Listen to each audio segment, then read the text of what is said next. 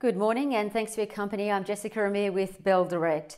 Well, the Australian share market looks set for a cautious start. That's if you go by the futures, with investors weighing up three key things. One, global equities rallied overnight.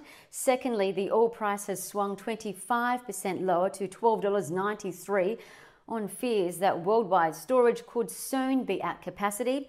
And thirdly, earnings results are due out today from a suite of Aussie companies, and we'll touch on some of those in just a sec. Meanwhile, traders' attention is also being turned to the local banking stocks, with NAB shares set to resume trading after the bank announced half year profit halved and it's raising $3.5 billion. Now, just touching on overnight markets. Wall Street charged ahead with the benchmark indices there all rising over 1% each on hopes further lockdowns will be lifted. We saw Deutsche Bank shares and pharmaceutical company Bayer charge ahead, fueling European markets higher, and that saw the German market gain 3.1%. Now in the US, the S&P 500 rose 1.5%, and it's on track for its best monthly gain since 1987.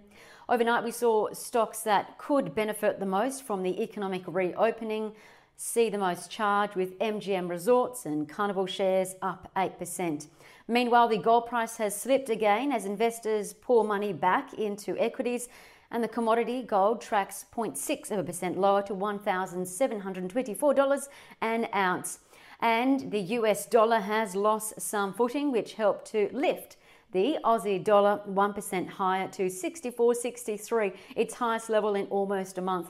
Now, in terms of what to watch today on the Aussie share market, Barbara SBM posted third quarter results, noting 2020 output will be at the lower end of its 375,000 or rather 370,000 to 400,000 ounce guidance for the company. Saracen SAR, meantime, just announced it's on track to meet full year guidance of more than 500,000 ounces of gold.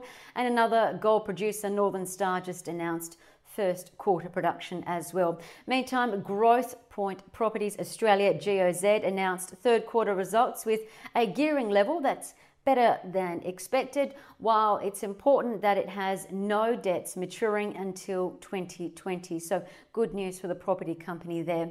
Now to a trading idea. Regenerative medicine company Mesoblast MSB was reiterated as a Bell Potter speculative buy with a 12 month price target of $5.80. And that implies its share price could grow as much as 50% in a year, given the promising first look at its potential life saving therapy for COVID 19 patients who are suffering from moderate to severe acute respiratory uh, distress syndrome. At the same time, Trading Central's data has ranked Mesoblast MSB as the number one stock in the biotech industry purely based on share price performance, while Mesoblast is also giving off a bullish signal going on Trading Central's data.